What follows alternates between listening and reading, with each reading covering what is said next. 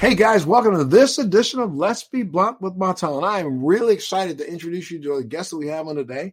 She's a cannabis activist, a writer, an author, a community leader, a creative consultant. She has managed the careers of such icons such as, as Augustus Pablo, Rita Marley, and Judy Mowatt, and served as the managing director of the Bob Marley Foundation. She earned her Juris Doctorate from the University of Florida and currently serves in the Addis Ababa as liaison to the African Union for the Diaspora, Diaspora African Forum. The Diaspora African Forum is a is the only African diaspora organization in the world which with diplomatic status.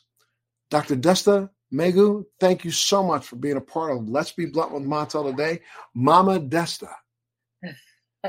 oh, thank you so much for having me, Montel. It's really an honor and a pleasure to join you in this um, advocacy and this campaign for cannabis.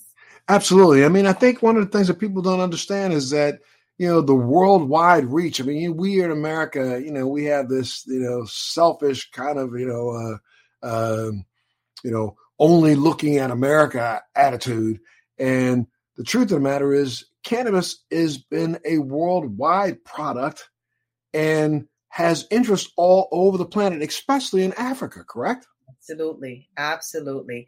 And you know, one of the things that I've been very excited about is working with AfroHelios.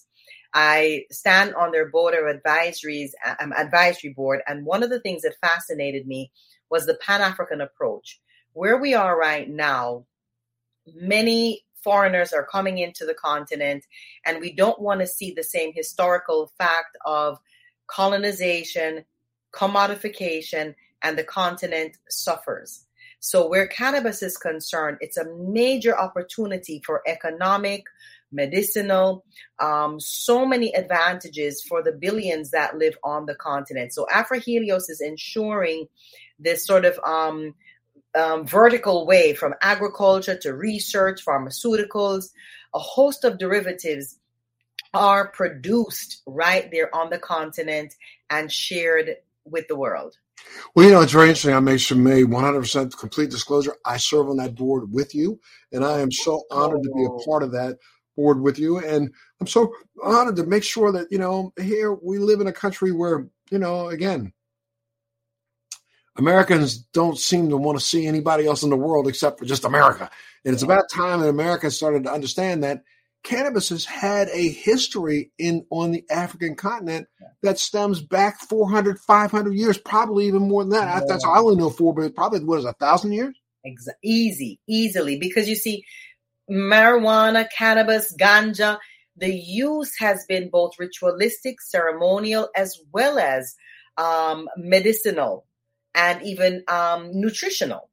You know, absolutely. Um, well, you know, a lot of people don't understand that. You know, I often say this quite a bit when I lecture people and I'm talking, but you know, uh, you know, the three wise men brought incense, frankincense, and myrrh. And frankincense is a plant that is close to the cannabis plant. So if it was good enough for the baby Jesus, it should be good enough for everybody. Okay. Right? and again, it was it wasn't that you know Americans took it to Israel. It was the fact that it was there on the continent. Absolutely, absolutely. And in Ethiopia, where I'm based um, actually it's used by the monks in the Ethiopian Orthodox Church called the Bahatawi. You know, mm-hmm. um, so it is a sacred plant that requires protection. But many times I equate the plant to women.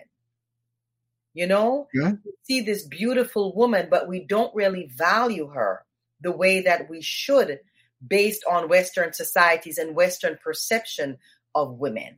You Absolutely. know, so I want us to shift our thinking and look at the value of this incredible plant because whether you decide that you want to smoke it, wear it, use it for bricks, whatever it may be, you know, there is a place and a space for cannabis. And most of all, right now, for me, in a time of COVID, when we're looking at curative properties and preventative properties, and even just the stress related properties, you know, we have to do more to promote it and get it really off of the schedule A in the United States because what's happening in the US affects what's happening in policies worldwide.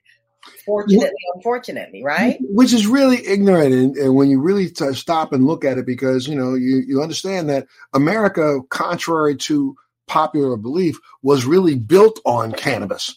It was America that literally, you know, uh, and and if we go back to our European you know, forefathers. I mean, every ship, the sailing ship that left Europe and left African coast had hemp seeds on board. And the hemp seeds were there for multiple reasons. The hemp seeds were there so that when they reached a destination, they could grow a crop and utilize the stems and utilize the the the, the materials to make everything from sails to clothing. They were using the seeds to eat it as porridge because they recognized that the seeds were some of the highest protein laden seeds on the planet. So I mean, you're absolutely right. I mean, it's about time that you know this this narcissistic attitude that Americans have that we were here first is a lie. We weren't here first. This was something that existed. We know that cannabis has existed on the planet for we found it probably five thousand years ago. Absolutely, absolutely. Yeah. And so this is where the education component is so important. Yes, promoting it is wonderful, but also education and sensitization because we're trying to undo a major campaign that was launched decades ago with the reefer madness and everything. So we're still cut in, you know, stuck in that propaganda era. Um, Absolutely. Is, and most people, most people don't even understand, you know, why we were even put into that propaganda era to begin with. But that was just because of the fact that slavery had, had in the United States and they needed a new re-enslavement tool. And it was a way that they could go and, and ensure that after farmers had been and and you know uh, uh, uh, owners of you know big land properties in in America, when these guys you know had their slaves out in the field, they literally people don't know that a lot of times slave owners literally gave cannabis to the slaves so that they would work harder in the field, and then of course. As of course, as soon as slavery ended, they recognized that this is something that brown and black people were doing a lot of that they knew that they could literally bust and reincarcerate and incarcerate and re-enslave people for. Let's back up a little bit and tell a little bit about your story. Let's talk a little bit about your background. Where'd you grow up? Well, born and raised in Jamaica, the, the land of the lamb's bread and the sensimilia, mm-hmm. you know. And then I came to the United States in the 17, my tweens with my family, the migration story of the Jamaican family. And essentially, it was coming from an island, Black Island, into a country, it moved into New York and just hit smack dab with racism. And so my activism as, you know, really young person in my teens by then is what led me into the road of Rastafari and then into the world of ganja, which was used as again sacrament, healing of the nation is what right. we call it, right? Um, however, I've been working in the music and the arts industry since the late 80s, early 90s with, as you mentioned, Rita Marley, Judy Mowatt, Augustus Pablo, Sonny Okosun from Nigeria, and then working on the continent since 1992 in Nigeria, but based in Ethiopia for the last 16 years actually, in Addis Ababa, which is the diplomatic capital of the continent.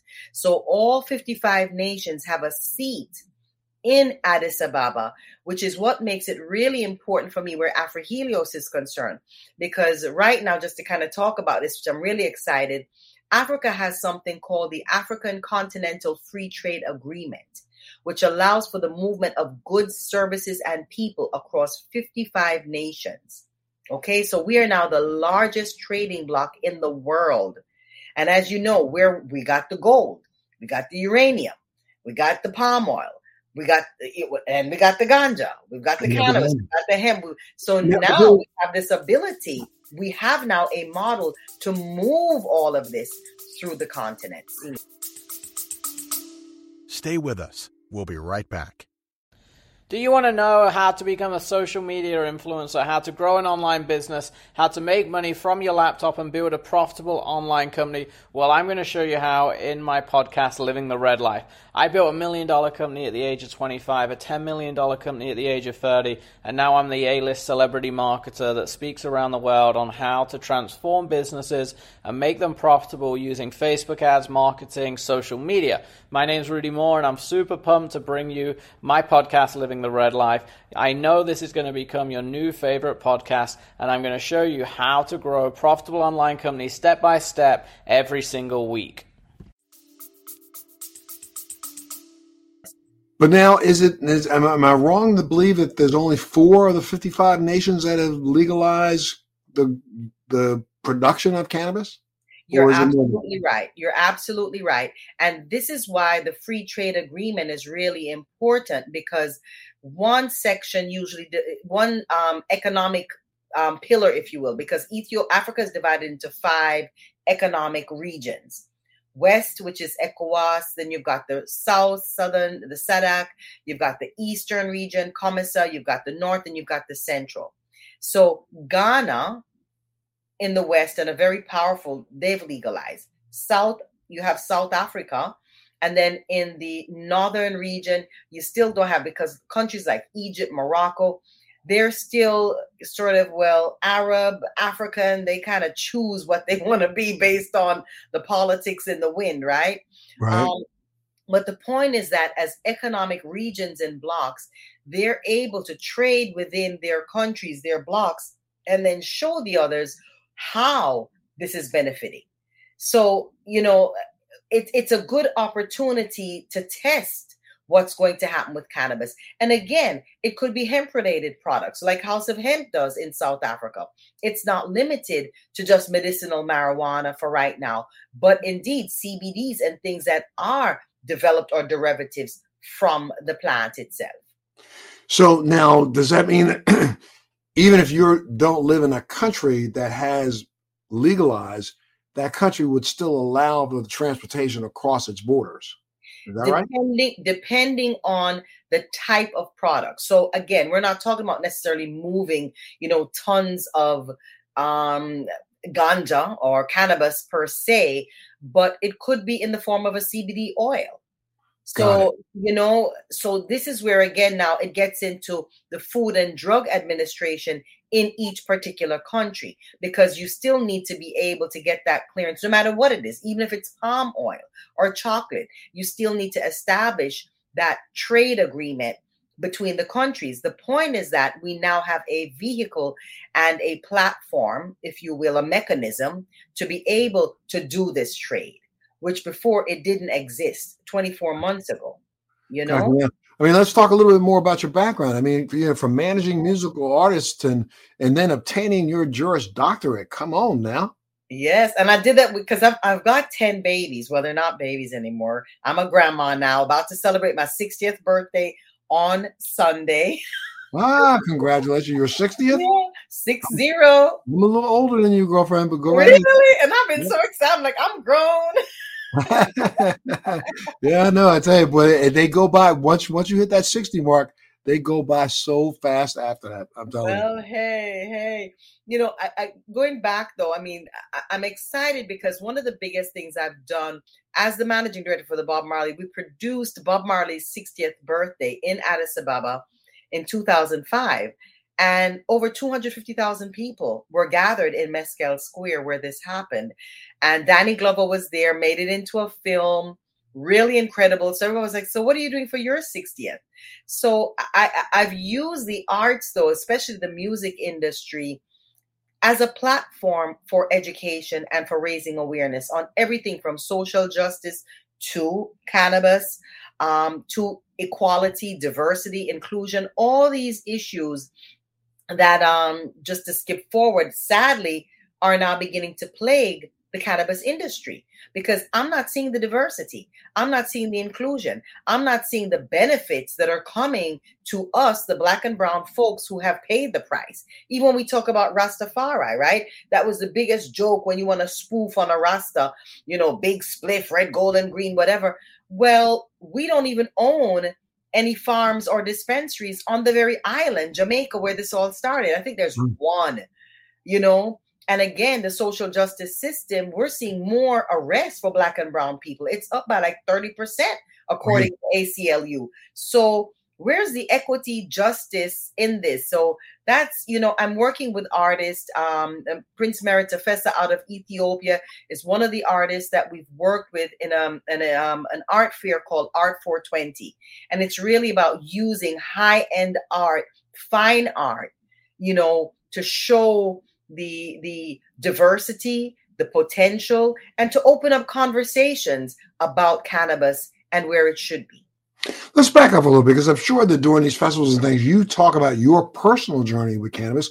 Talk about your personal connection to cannabis. Yes, yes, yes. Again, you know, as a teenager in New York, in the Bronx, Boogie Down Bronx, where we were living, mm-hmm. um, that's where I first started burning. And it was a big part of leveling my mind off because the stress in the 1970s, we moved into an Italian neighborhood and we used to have to run home um, and dodge racist guys that were sitting out of their cars with bats trying to knock our heads off as we walked home as kids. That was our reality.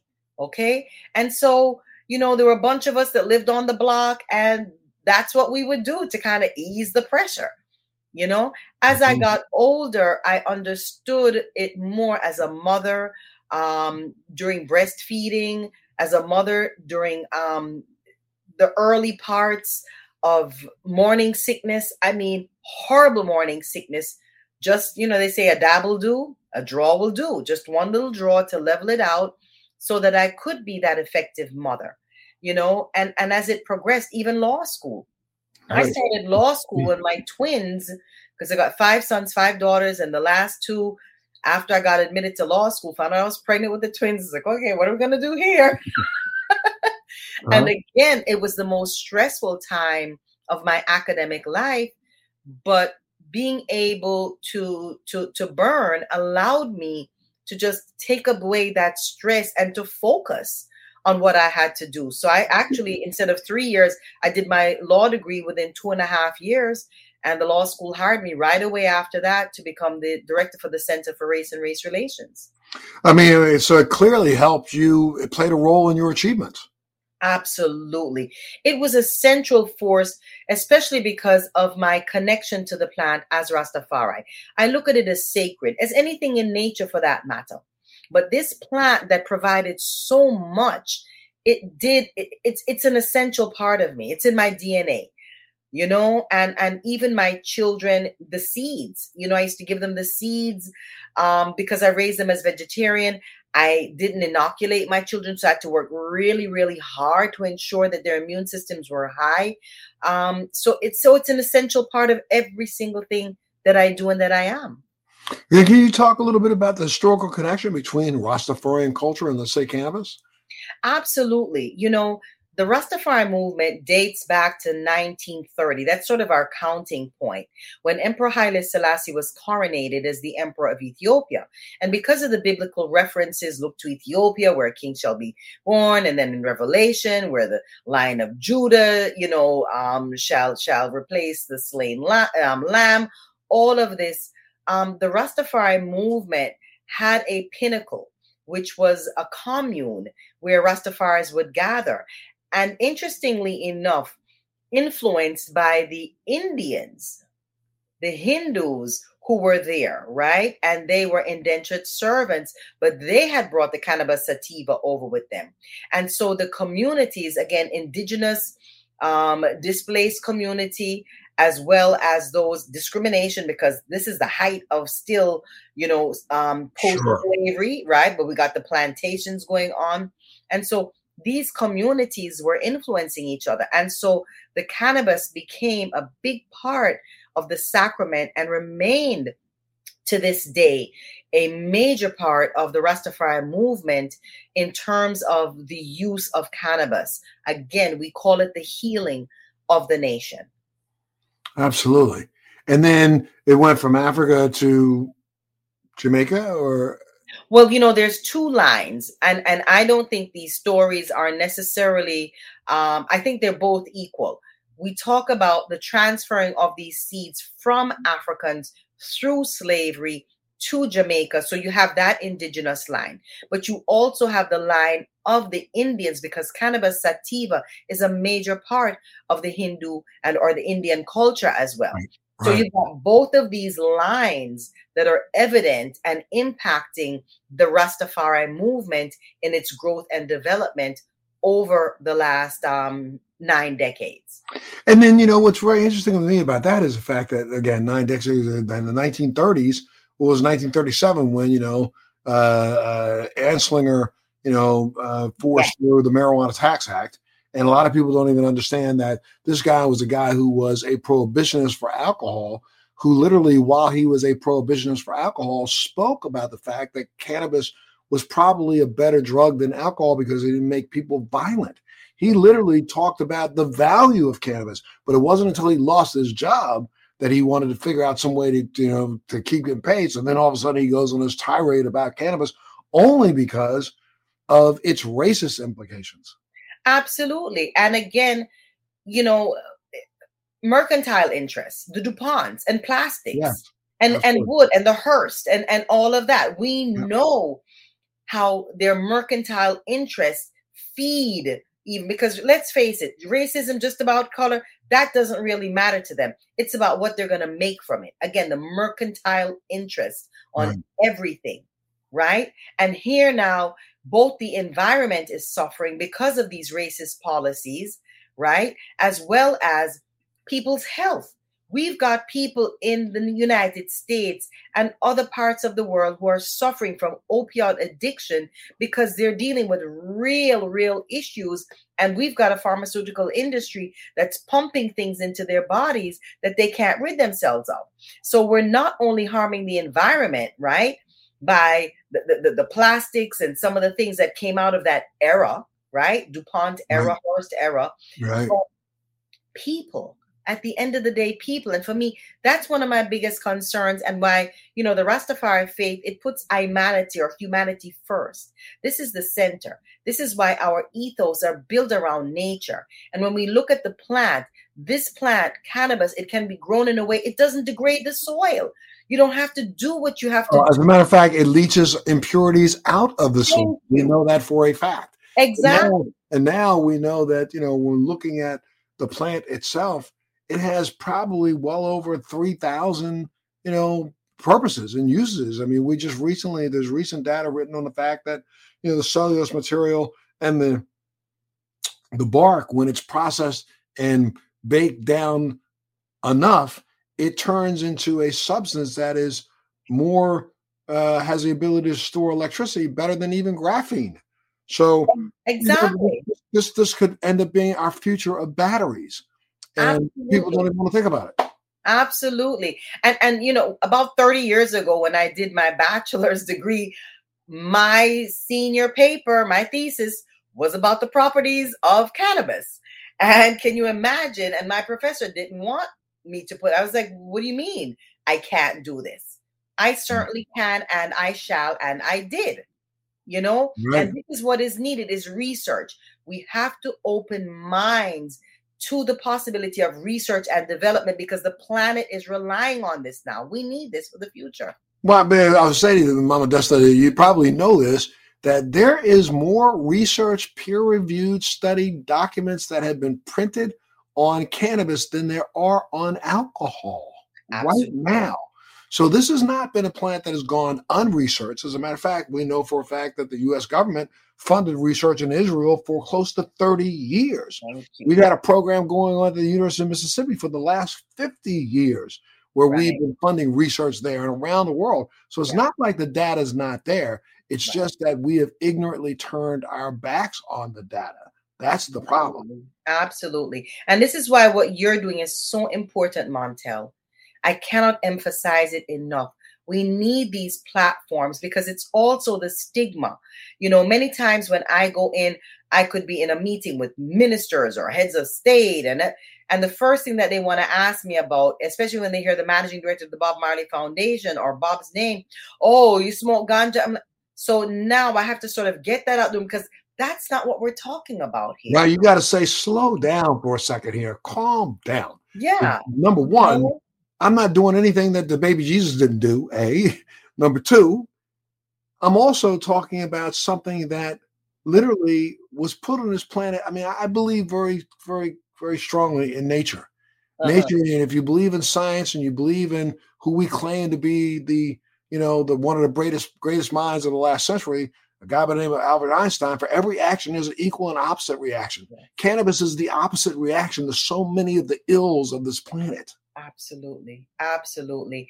And just the space that that it puts us in when you smoke or when you imbibe it you know this is what we re- we need right now more than ever is to be in that relaxation mode the world is dealing with so much stress absolutely so much stress right now you know that as according to rita marley's song one draw just mm-hmm. one draw right you know? and if that's something that's going to help the world come together and and just be a better place and a safer place and a healthier world as as companies like afro helios continue to develop our products i've been working and talking with the ceo and i'm so happy to be a part of this yes. initiative because you know i think there's so much i can bring to the table to help this country which is really you know the mother of the planet can extol so much knowledge on the rest of the planet Absolutely. just by emphasizing yes that's that one draw of the sativa yes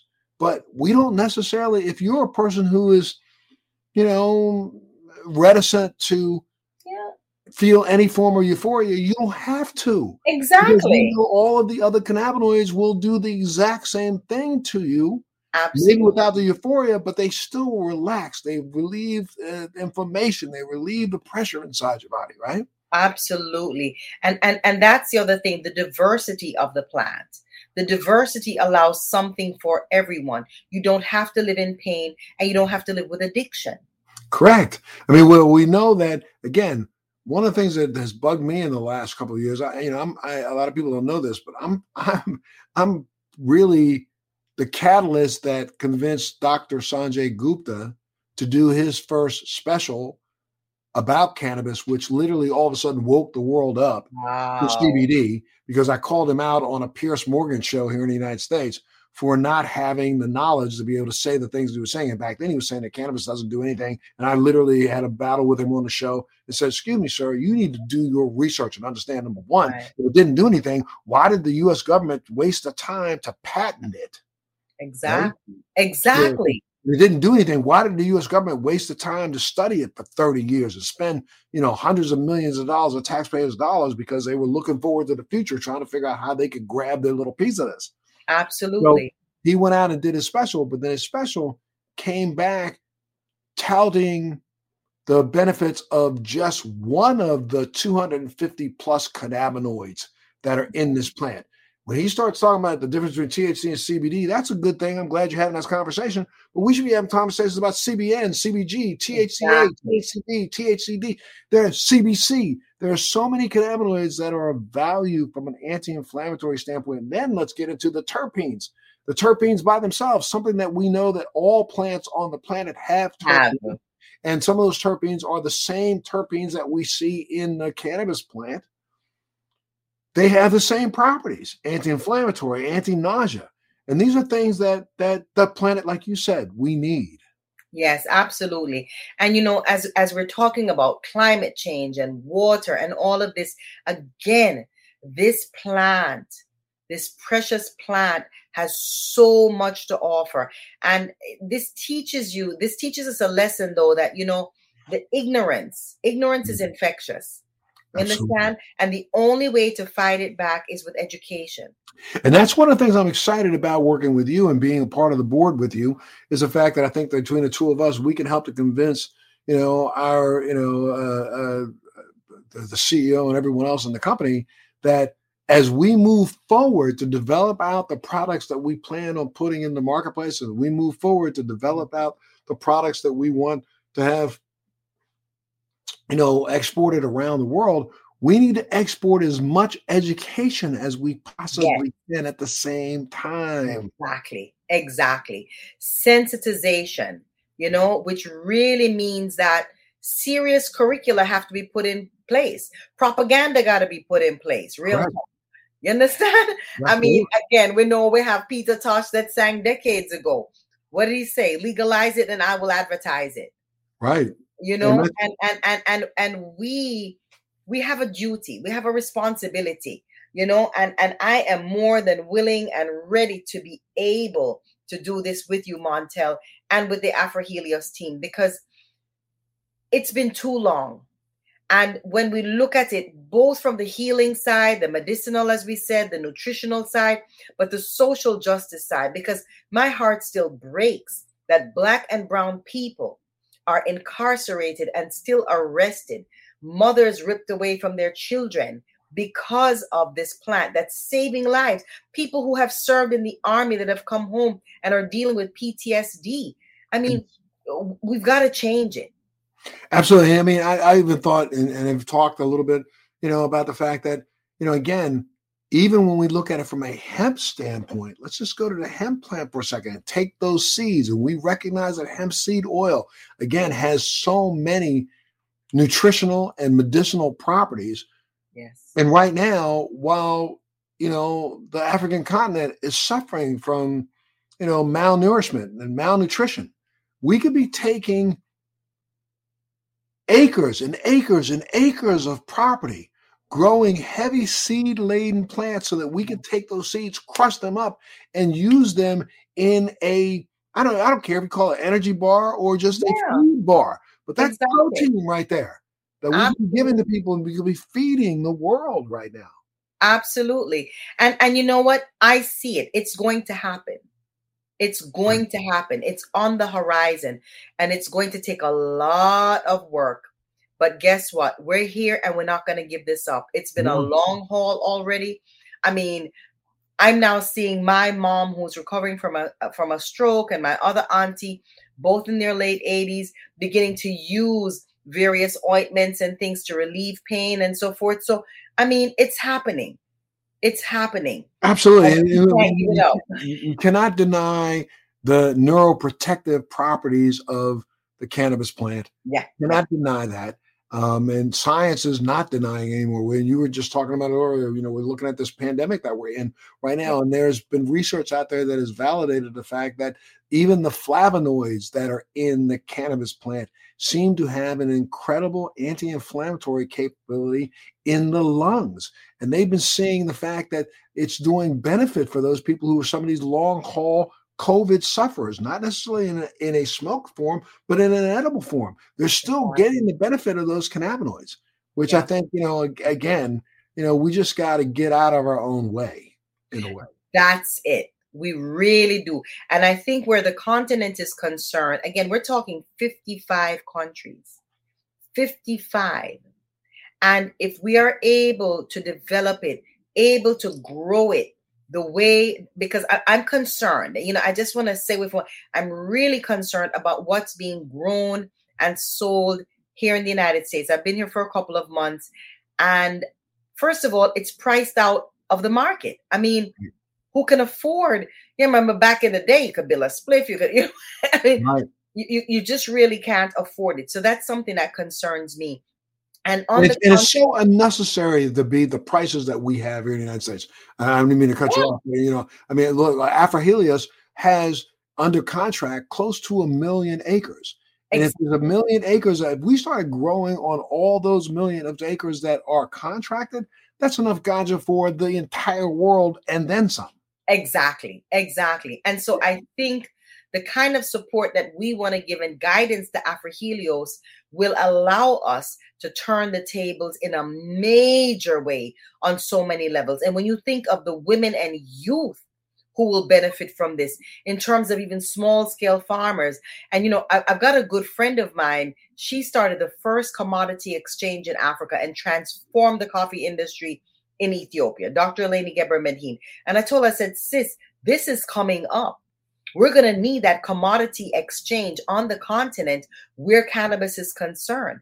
It's coming up because we have to have a way to not just grow, develop, but a way to market, a way to ensure that it goes on our own again, commodity exchange. How are we going to distribute it? How are we going to ensure quality control? All of these things. And again, AfroHelios is really going to set the standard for this. So I'm I'm I'm I'm so excited.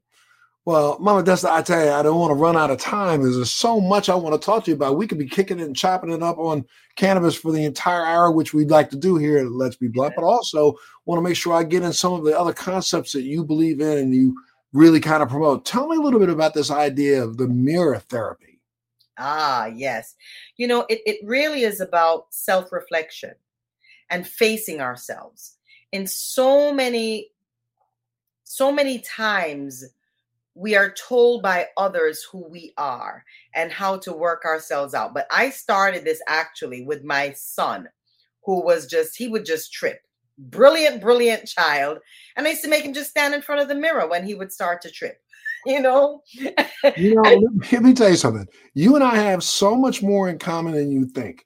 I have a similar principle. Mine's called "I alone own the definition of who I am." Wow. That's how I promoted it. I've actually written about it in a couple of my books. And what? Where did that concept come from?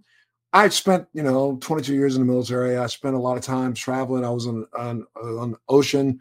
You know, I, I, was in the Navy and spent well over 350 days uh, deployed on ships out in the ocean, and then also spent well over 300 days under the water on submarines. And you know, sometimes, well, you know, after you work a 16, 17 hour day, you go get ready to get in your rack to go to sleep and catch some sleep to get up to work another 16, 17 hour day.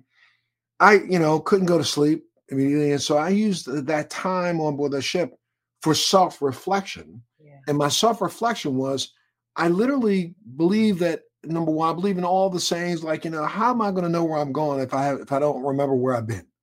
And so often we go through life and we go through three or four years and we don't even stop for a second or reflect back reflect back on what we accomplished yeah. or what we have done so i used to use this little exercise myself where i literally would pick uh, lay down in my bed you know close a little curtain beside it and while i was laying there i would think to myself okay let me just pick a time in my life how about what's the earliest memory i have and i can remember things back to when i was three years old Wow. And then I would sit there and I'd think about some of those things that took place and transpired. I remember when I was, I had to be three or four years old, where I used to literally play inside of a broken television set that my parents had in their living room. Serious?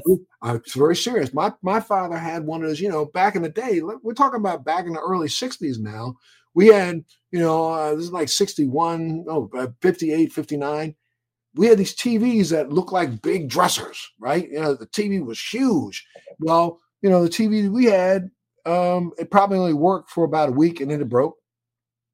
My father tried to fix it. He took the tube out of it, threw that away. So all we had was this big box that was kind of like a table that had, you know, this big glass screen on it. Well, I used to climb inside of that box and look out and try to look through that screen and wow. see people in the living room playing. Now, think about that.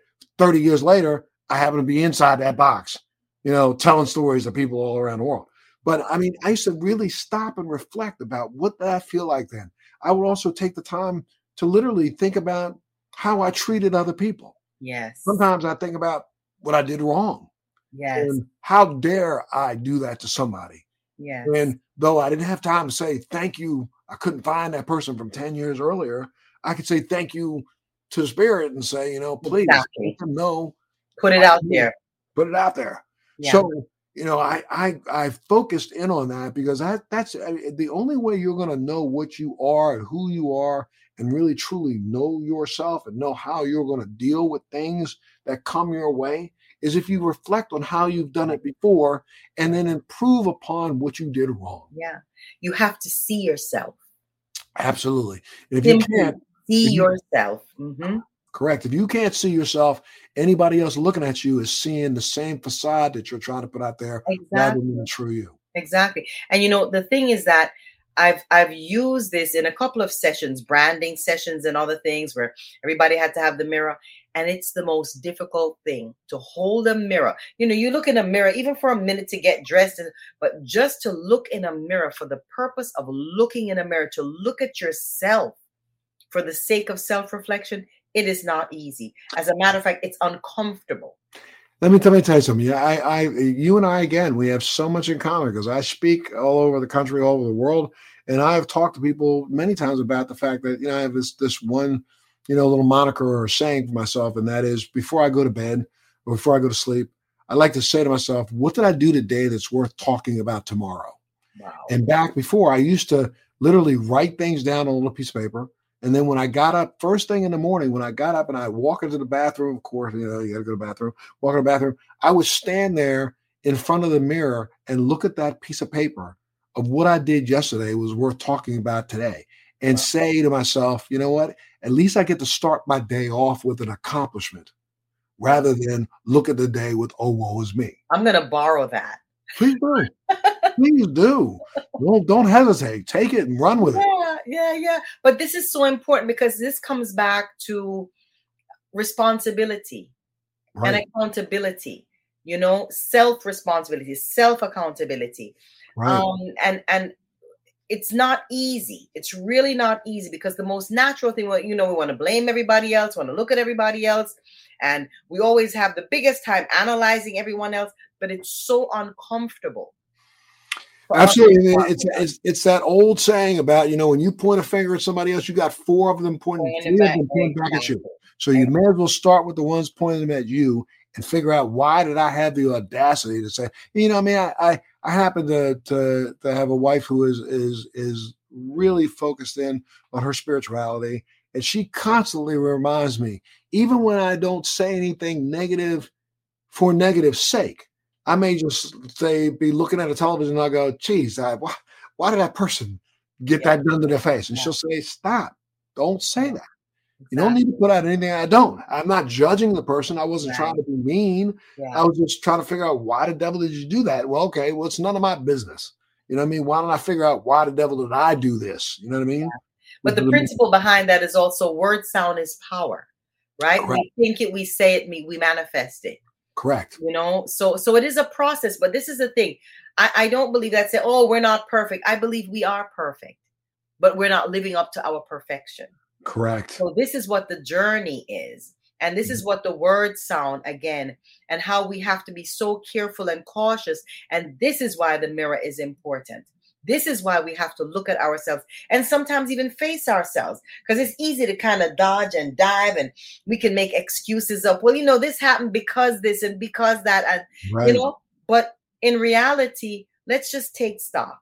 Let's just take stock. And I tell you, one of the biggest challenges I've had in my life is reconciling as a Rastafari woman with my opinion on cannabis and the, the spheres in which I work, particularly in the African diaspora sphere, right? Where one of my major jobs is to convince every African country about recognizing and reintegrating Africans in the diaspora right. on the continent.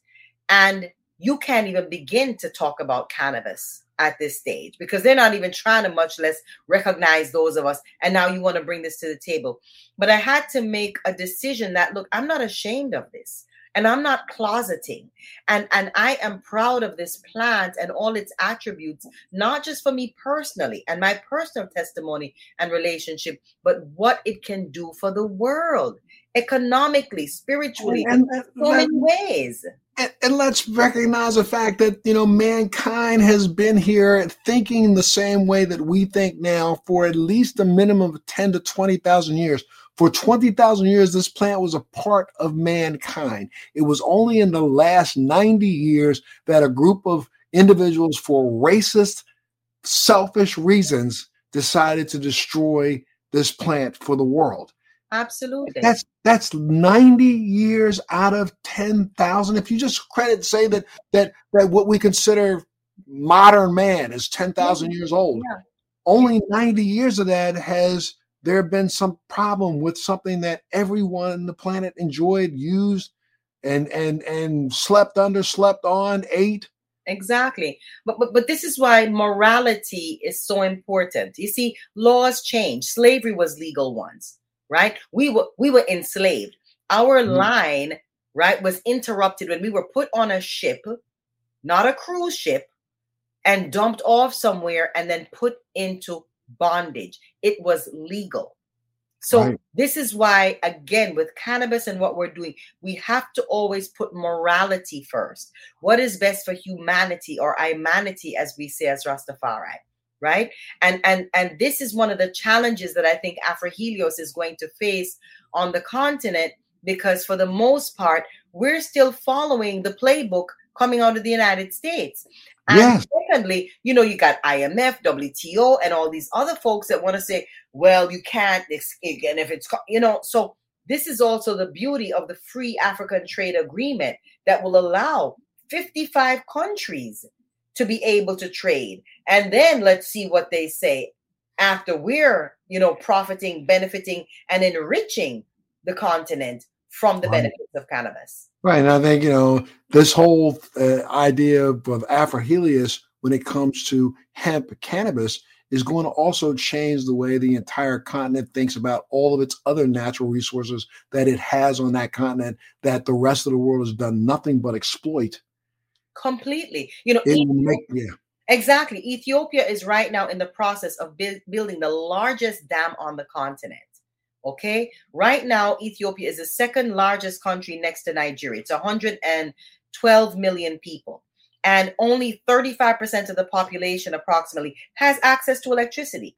Now, with this hydro dam, it's going to transform the agricultural industry.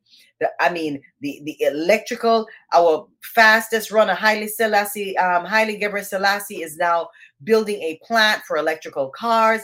We're getting ready. And hemp and marijuana, cannabis, ganja has to be a part of it. And we're not going to stop until it is.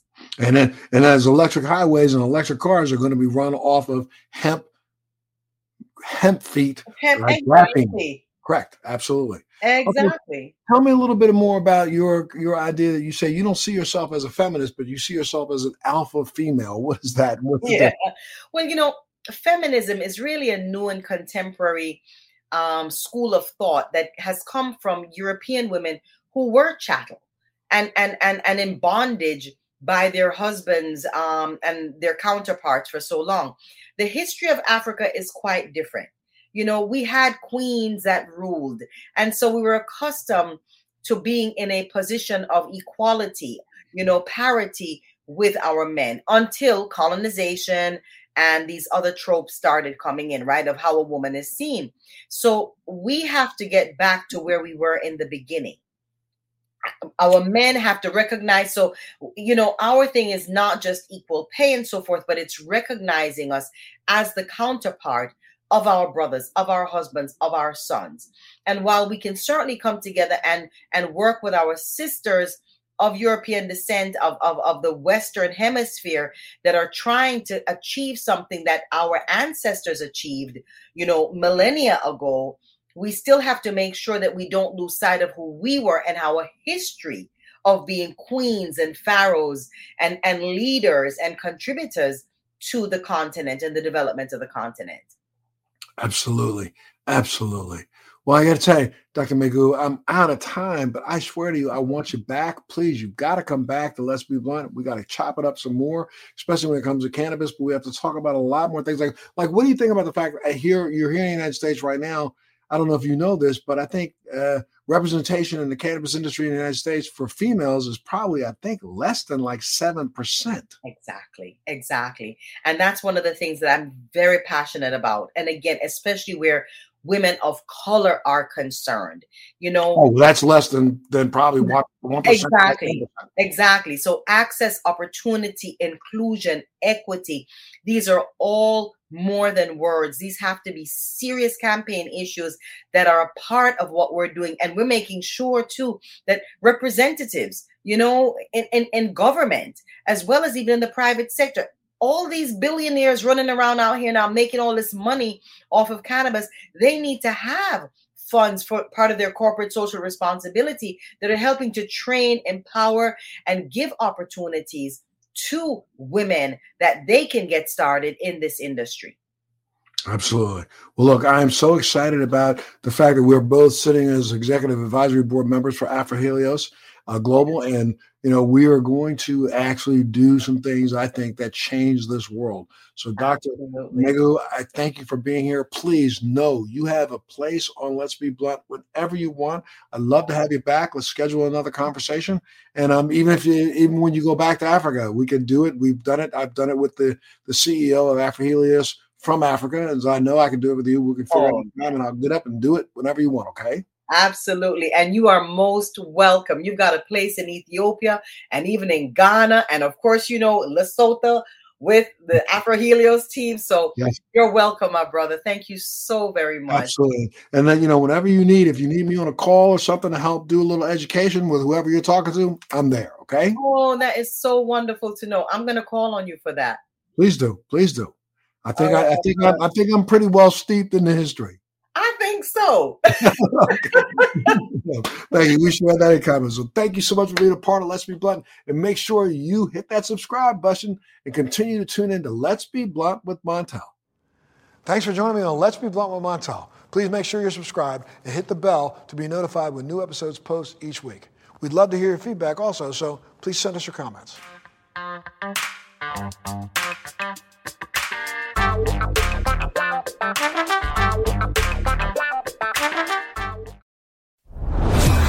Are you dealing with best life burnout, constantly striving for more, and quite frankly, over it? Maybe you just want more joy, peace, and laughter in your life now. Well, then let's go.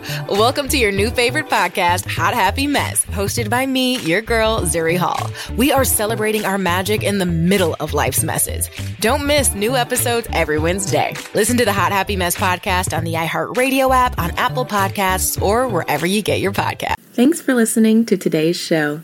To check out more great cannabis podcasts, go to podconx.com. Here's a preview of one of our other shows. I'm Larry Mishkin, and I'd like to invite you to join Rob Hunt and me on our weekly podcast, The Deadhead Cannabis Show. Each week, we explore the latest cannabis and jam band news and reminisce with other deadheads and jam band lovers about the great musical acts that we've seen and heard. Check out a new episode every Monday.